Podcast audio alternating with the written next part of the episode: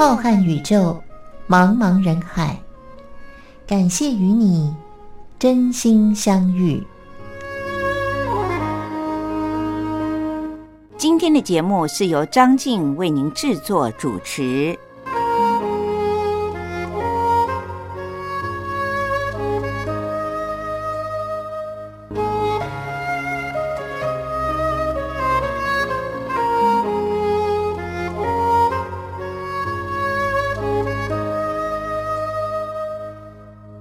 各位听众朋友，大家好，我是张静，很开心又到了一个星期一次在空中的真心相遇节目当中和大家相逢的时候了。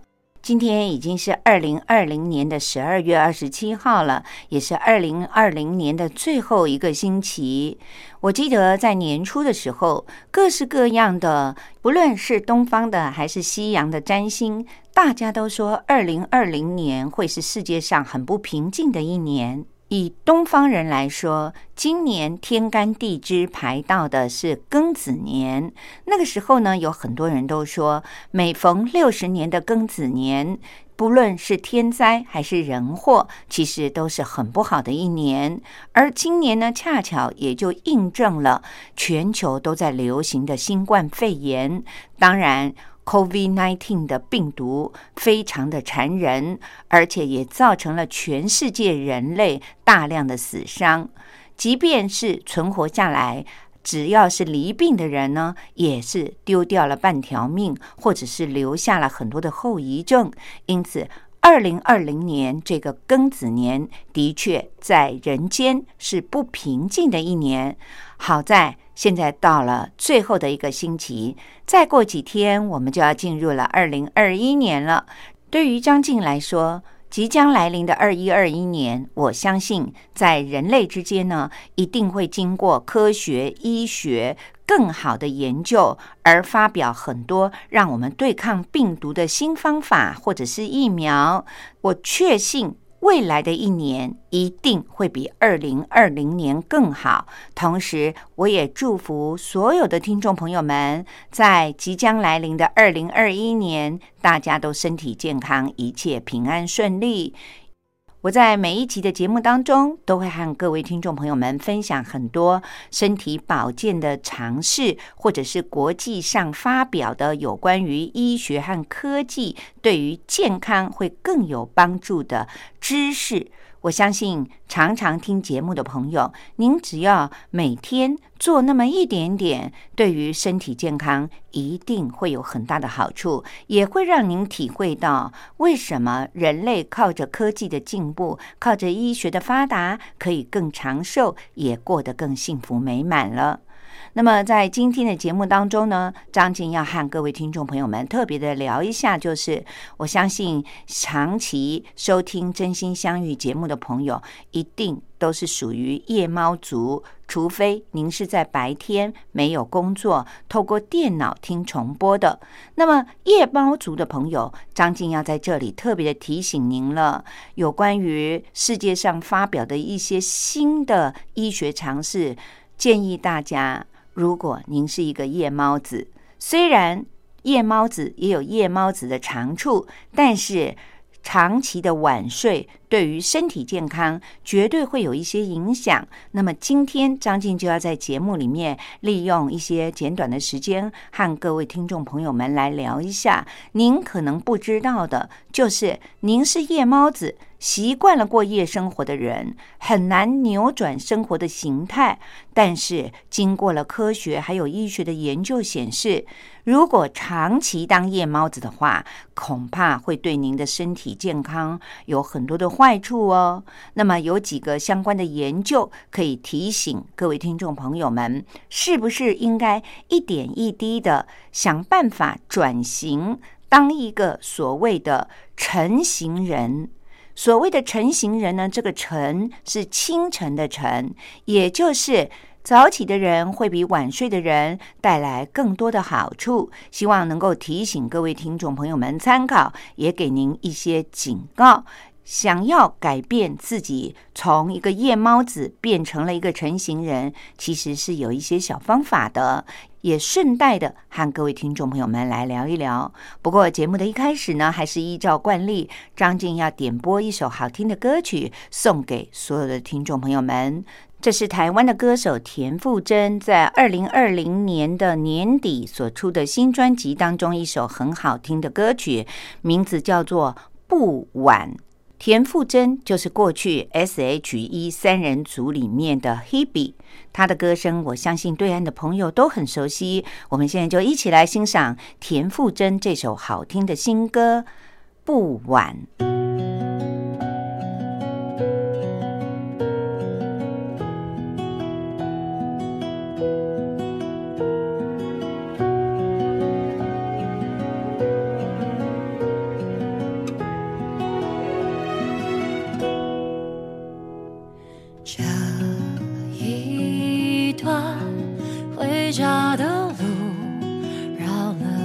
就还在想离开之。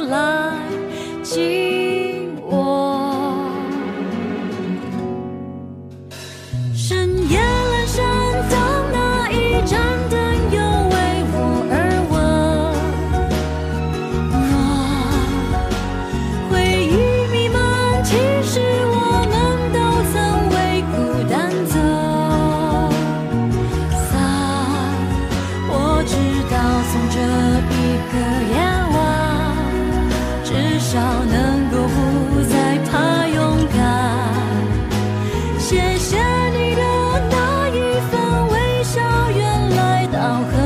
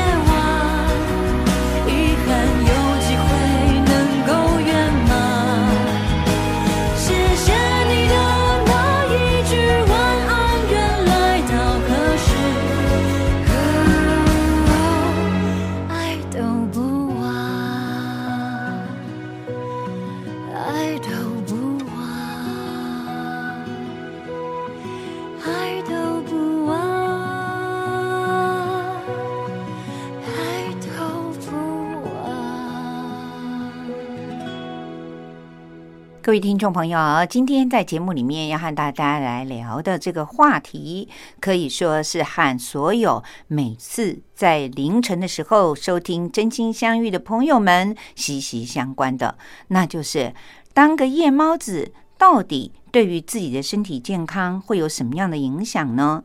其实一下子要改变这个习惯是很难的，不过有一些方法可以让您。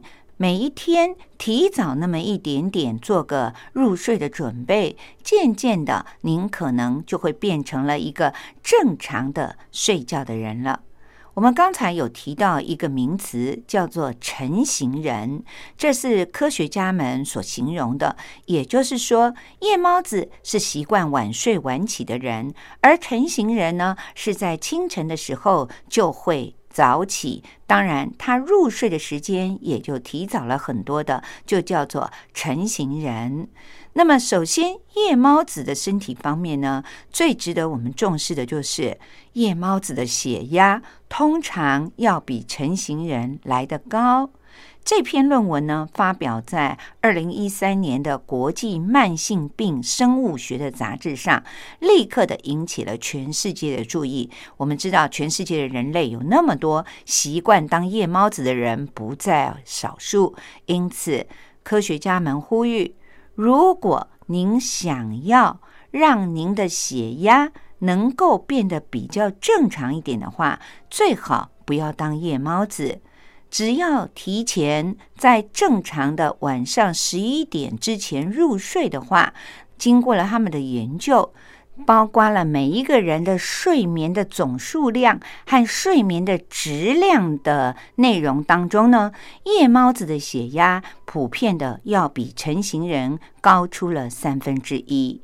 各位听众朋友，现在全世界罹患了高血压的人非常的多。很可能其中最重要的原因就是习惯晚睡，甚至到了清晨才睡。因此，第一个要提醒您的就是提早一点，在十一点之前睡觉，您的血压可能不需要靠着药物就慢慢的降了下来。第二项发表在二零一四年国际的睡眠杂志上的一项研究是认为。夜猫子运动的时间会比较少，因为夜猫子久坐的时间多于了成型人，而且他们更不容易找到时间来运动，也很难维持规律的运动习惯。参加这项研究的朋友们，其实他们的生活并不懒惰，都是很活跃的成年人。平均每个星期也都进行了大约有总数量八十三分钟的剧烈运动。尽管是如此。但是他们平常的生活习惯就是晚睡晚起，因此想要他们能够增加投入运动的时间，那么难度就高了很多。因为晚睡晚起，让他们醒了以后必须要赶着去工作，而每天晚上深夜的时候要进行运动，又是一件很困难的事情。即便是有的健身房都已经关门了，因此。在二零一四年的睡眠杂志上发表了这篇，认为当个夜猫子，您的运动时间大大的少于了成型人。那么第三点是发现了，当夜猫子的人在夜晚更容易吃一些零嘴，因此体重也都容易变胖。当别人正准备要进入梦乡的时候，夜猫子的生活却刚开始活跃着。这时候最常做的一件事情就是找东找西，打开冰箱吃点东西。而在午夜吃东西会导致我们身体的新陈代谢出现问题，因此专家认为，在深夜原本是我们人类的身体应该要禁止饮食的时段。这个时候，我们反而去吃东西，可能会干扰到身体燃烧脂肪的能力。因此，在二零一一年，有一本国际上的关于健康的杂志，叫做《肥胖杂志》，他们进行了一项研究，发表的论文认为，夜猫族每天摄取的热量可能要比成型人来得多。这也许就是因为到了夜晚。特别的容易感觉到疲累。这时候呢，人的意志力就会变得比较低，而且很容易在深夜的时候渴望吃一些像洋芋片呐，或者是不健康的零嘴来让自己舒压。因此，越是晚睡的人，他的体重可能会比一般人要来的重了许多。第四点，夜猫子罹患糖尿病的风险会来的比较高。对于罹患糖尿病前期的人来说，日夜颠倒的这种生活作息习惯，会使得他们的糖尿病的病情更难被控制住。在二零一三年，国际的糖尿病护理杂志上就发表了一项医学专家们所研究的论文，发现罹患第二型糖尿病的病人，也就是后天的罹患糖尿病的病人来说。睡得越晚的人，好像血糖控制就会越差。这因此让科学家和医学人员们认为，这两者之间，也就是睡眠的习惯和糖尿病的血糖控制是息息相关的。对于一般人来说，都知道睡眠的时间长或者短是对于身体健康很重要的。可是很多人都忽略了什么时间入睡这一点，也和睡眠的时间长或者短是一样重要的。第五点就是谈到了睡眠的总数量，那么夜猫子要比成型人少了很多。如果你总是熬到了半夜两三点才入睡，而必须要在九点钟起床上班，那么就没有办法获得足够的而且品质很好的睡眠时间和质量了。很多人会利用周末的时候来补眠，不过不论是东西方都认为补眠的效果是和一般。平日的正常睡眠不一样的，如果想要靠这种所谓的还睡眠债的方式来补偿平常睡不够，并不是一个很好的方法，很可能还会带来各式各样的有关于身体健康的风险呢。那么第六点是，当个夜猫子，情绪上比较容易焦虑和忧郁。这是在二零一五年发表在国际的忧郁症与焦虑症的杂志上面的一项研究报告。研究人员发现，晚睡型的人更容易有焦虑的倾向，而且晚睡的人呢，情绪的变化也会明显的来的比较大。他们早上起来的情绪呢，也会比较差。至于夜猫子。和人类的负面情绪是否有着关联？其实早在二零零八年的时候，就有一项有关于人格和个体差异的相关研究。在这个研究的过程里面，结论是早晨和愉快以及认真有着相关。而晚上则和妇女和青少年的神经质有着关联，所以各位听众朋友，晚睡和早起对于人的情绪来说，的确是占了相当重要的因素。在另外一个二零一七年的《生物节律》杂志里面呢，也有一项研究发现，如果和成型人。也就是正常的早睡早起的人来比较的话，那么夜猫子很难调节自己的情绪的变化。即便他们知道自己不应该陷入那种焦虑和忧郁，可是他们却很难控制自己的情绪。他们比较倾向于压抑自己的感觉，缺乏从其他的面向来看待相同一件事情的能力，因此也就。导致了他们很容易陷入了忧伤的情绪。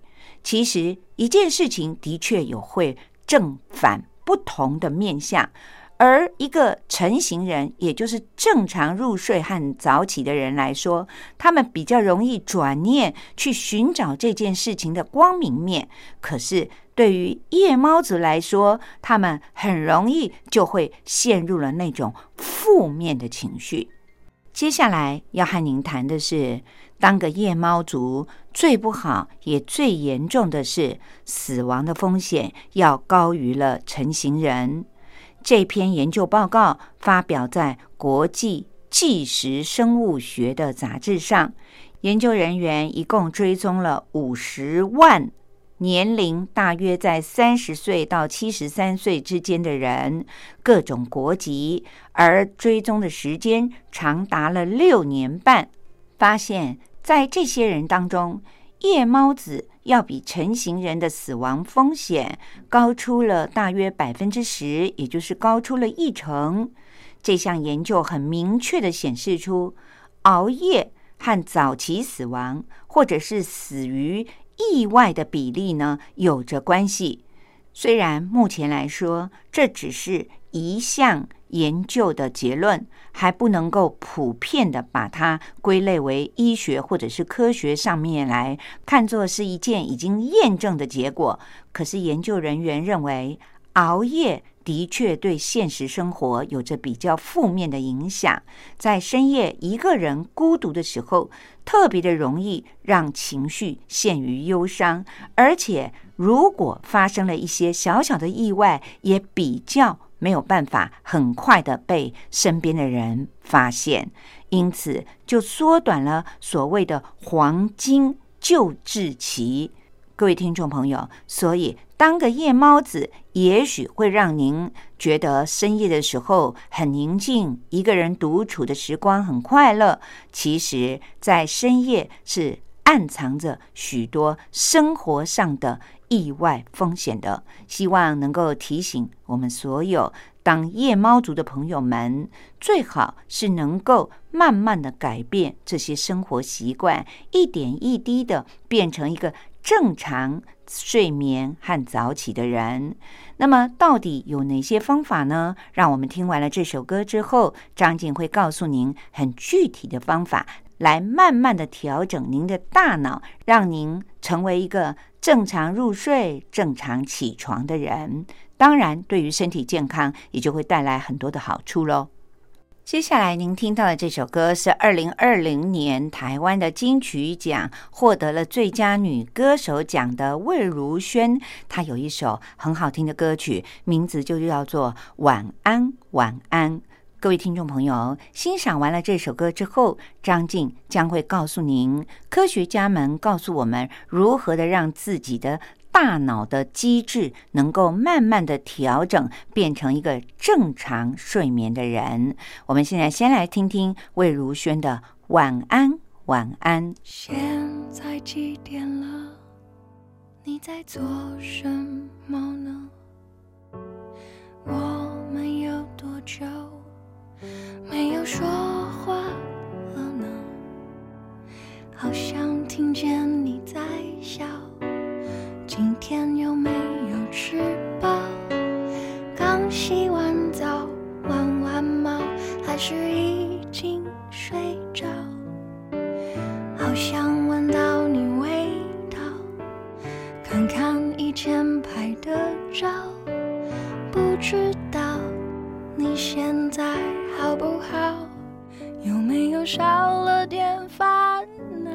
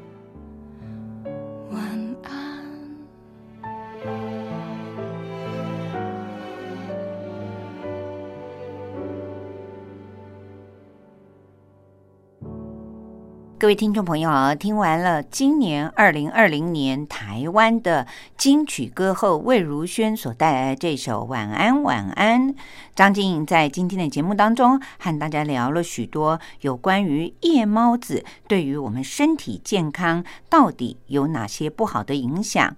那这时候呢，可能很多的听众朋友就说：“我早就已经习惯到清晨才会入睡，要我早一点睡很难，怎么办呢？”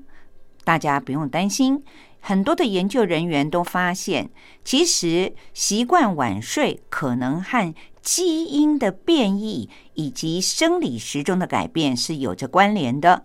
但是专家认为呢，其中有一半或许是来自于遗传，但是有另外的一半呢是可以改变的。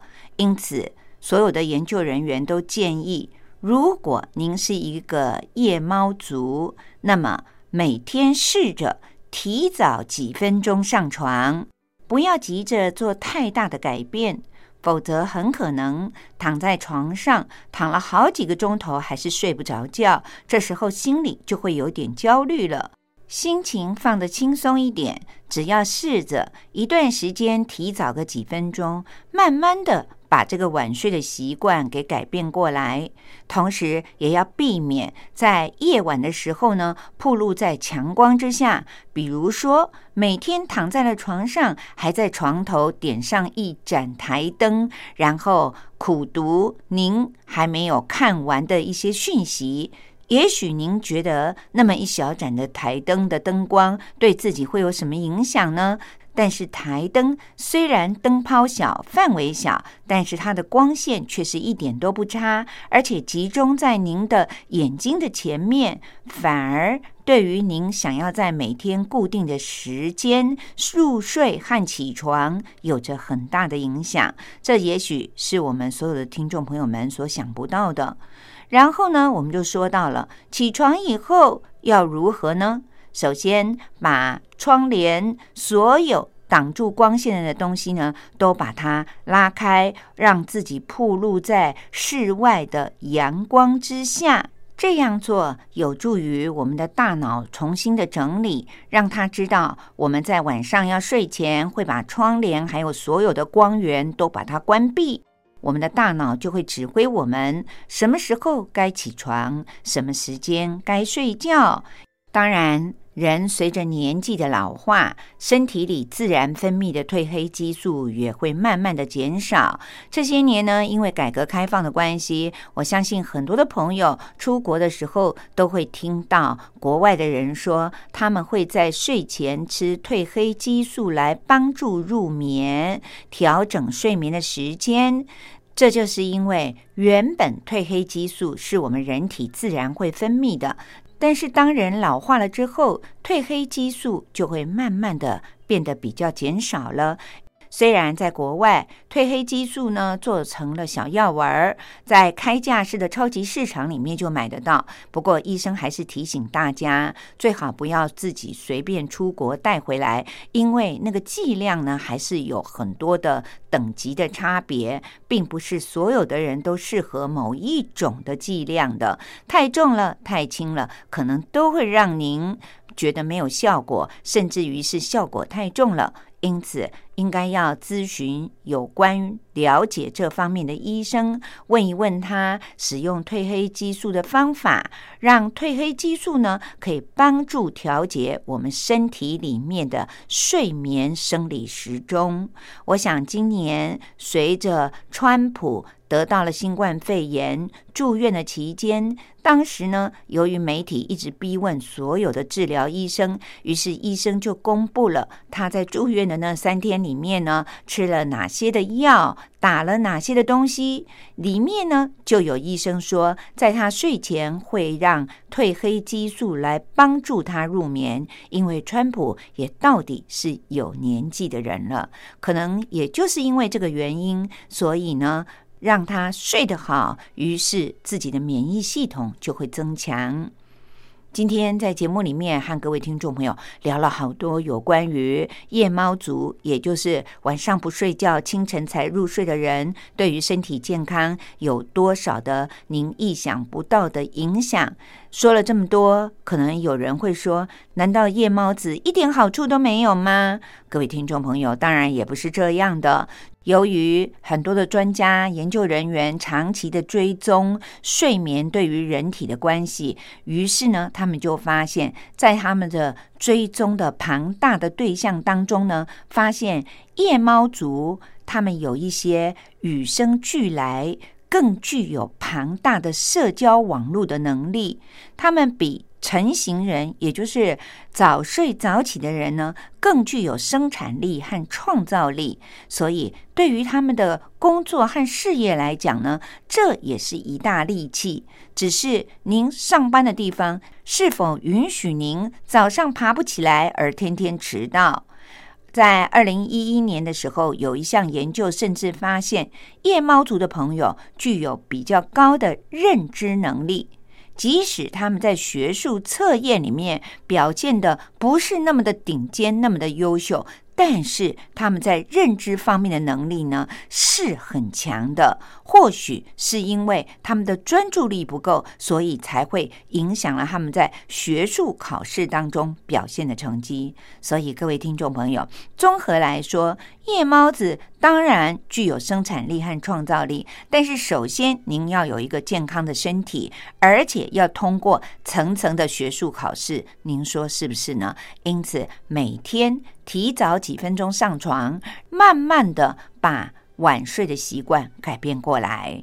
希望各位听众朋友听了今天的节目以后，都能够有一个正常的入睡时间和起床的时间。今天有关于健康的资讯，就和各位听众朋友聊到这里。接下来呢，张静就要为您说历史故事了。欢迎各位听众朋友们继续的收听。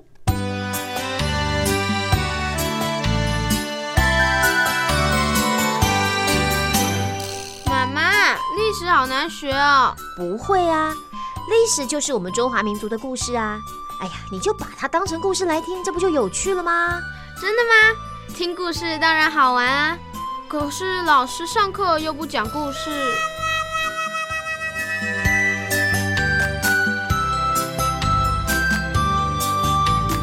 听光华小学堂说历史故事。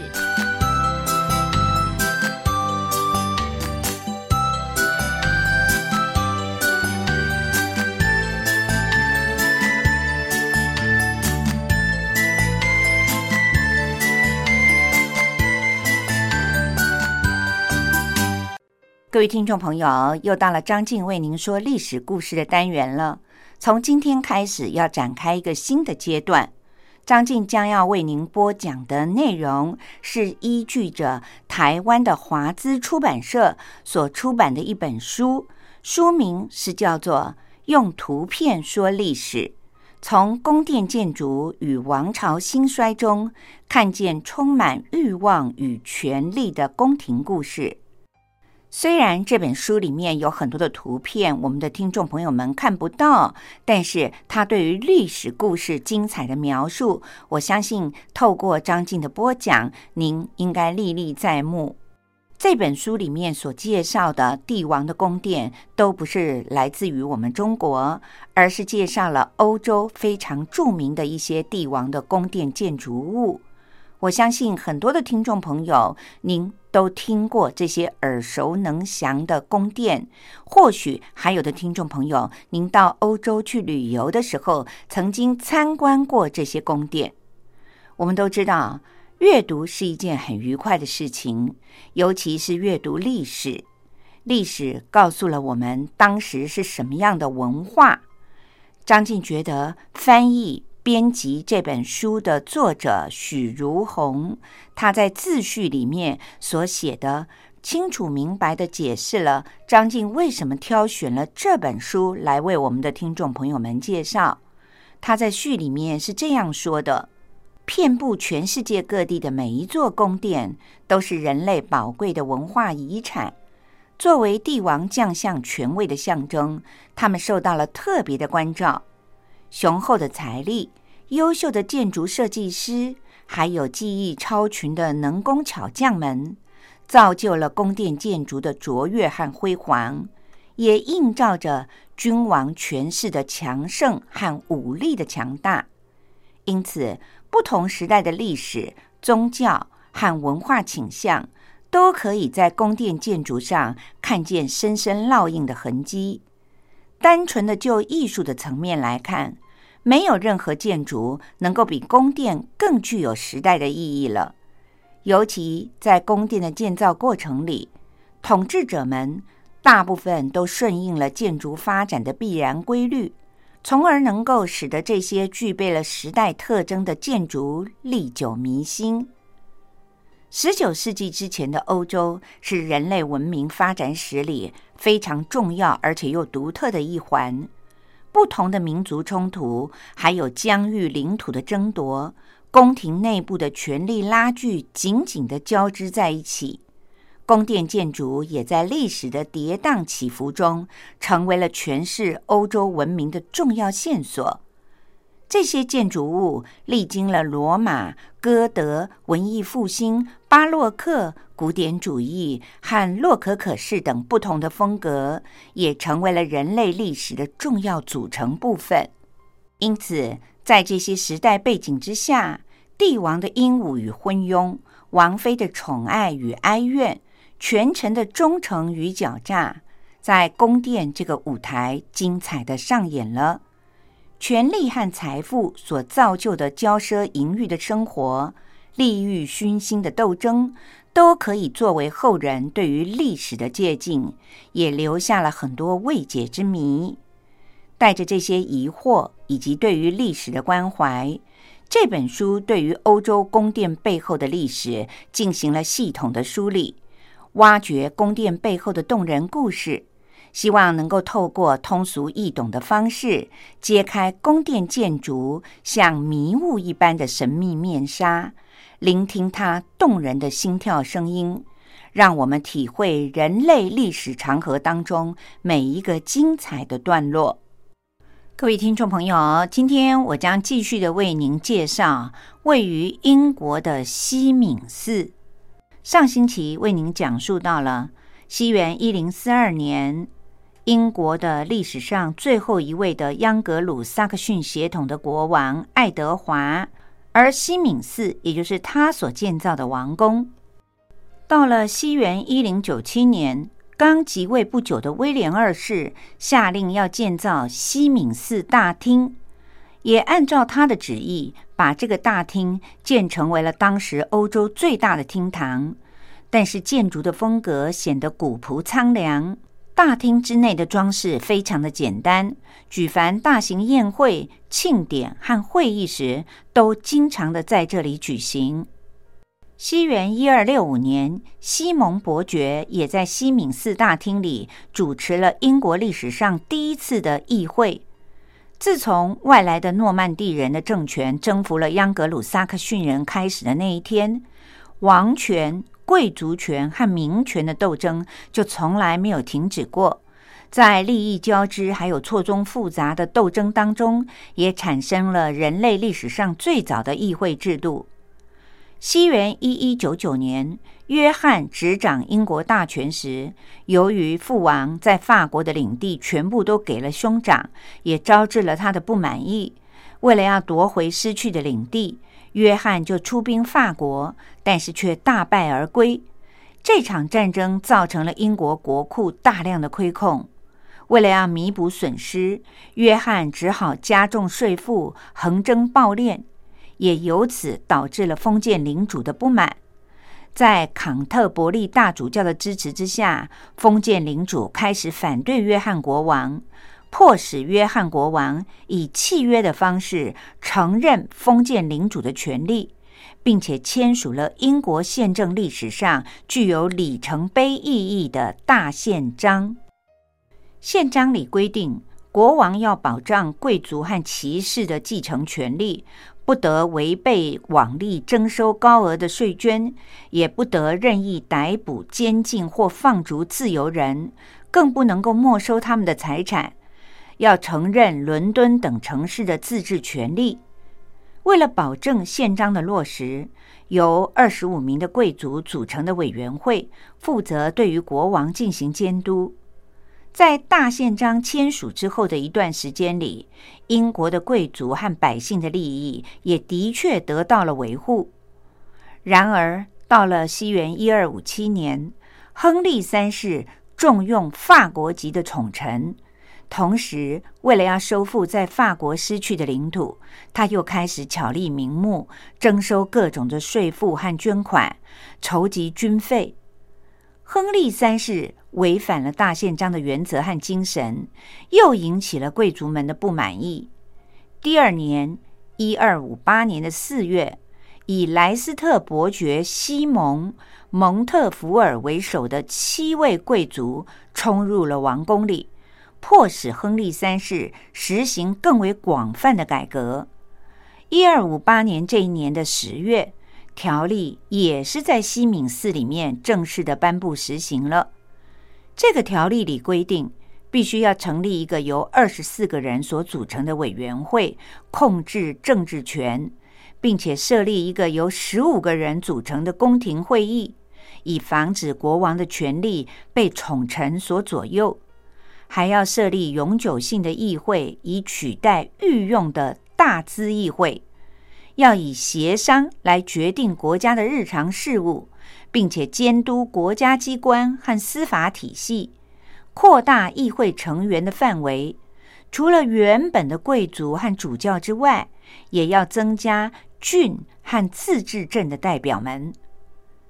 西元一二六五年的一月，在莱斯特伯爵的主持之下，第一届具有实质意义的议会会议在西敏寺的大厅里召开了。从此，议会制度就在英国人民的心里面扎下了根，成为了英国各个阶层利益的捍卫者。西敏寺也因为这个具有决定性意义的贡献，被记载进入了史册，成为了之后资本主义世界权力制衡和监督的开山之作。但是，英国的资产阶级和新贵族与王室的权力的斗争却并没有停止。尤其是在查理一世继承了王位以后，他想要更进一步的加大君主专制的统治。他解散了代表资产阶级利益的议会，从而也导致了王室的权力和议会的矛盾更为激化。武力就成为了最后的解决方法。西元一六四二年的一月，查理一世离开了伦敦，纠集了保皇党的军队，挑起了内战，讨伐议会。在伦敦市民和民兵的协助之下，议会的军队最后取得了战争的胜利，两度的俘虏了傲慢的查理一世。西元一六四九年的一月，西敏寺成为了伦敦城的焦点。一百多位经由投票所产生的成员组成了高等审判庭，审判查理一世。在法庭上，议会对国王查理一世提出了指控，罪名是他是一个暴君、叛徒、凶手和英格兰人民共同的敌人。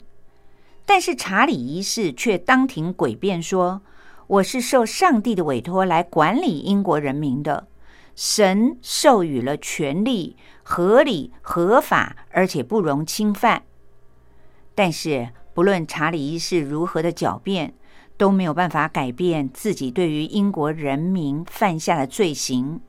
这一年，一六四九年一月二十七日。法庭宣判了查理一世的死刑，英国共和政体随后也建立了，西敏寺就成为了议会制度的象征和英国人民主宰自己命运的舞台。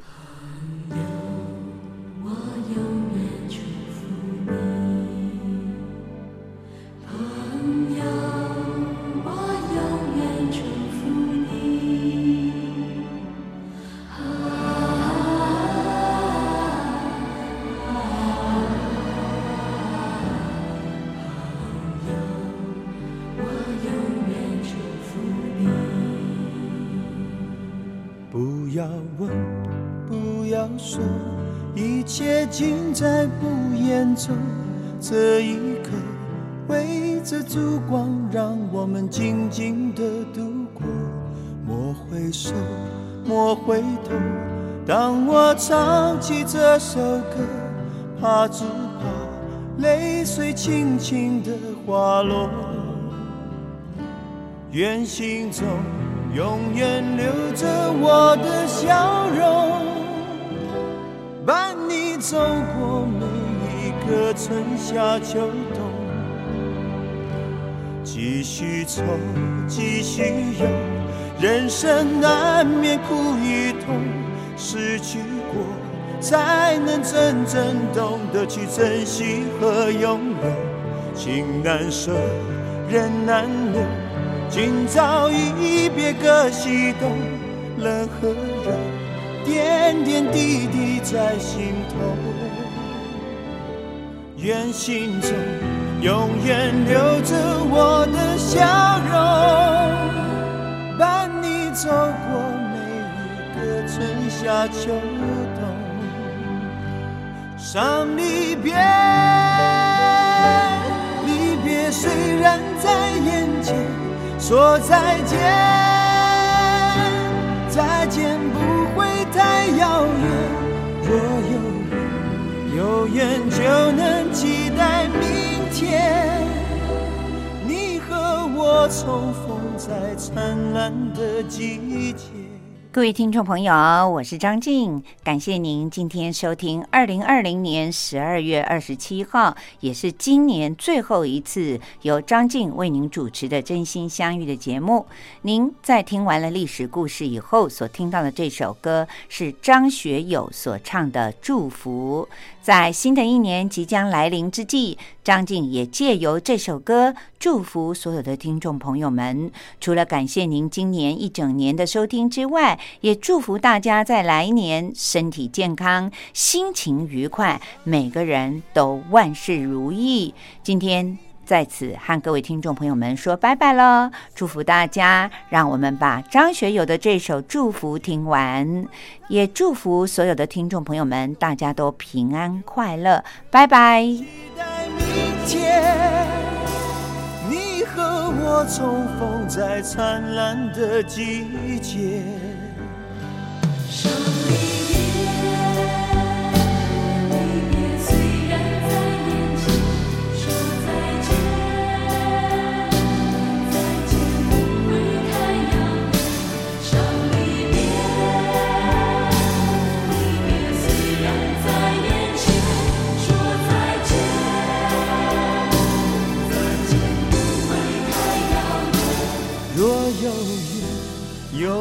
就能期待明天。你和我重逢在灿烂的季节。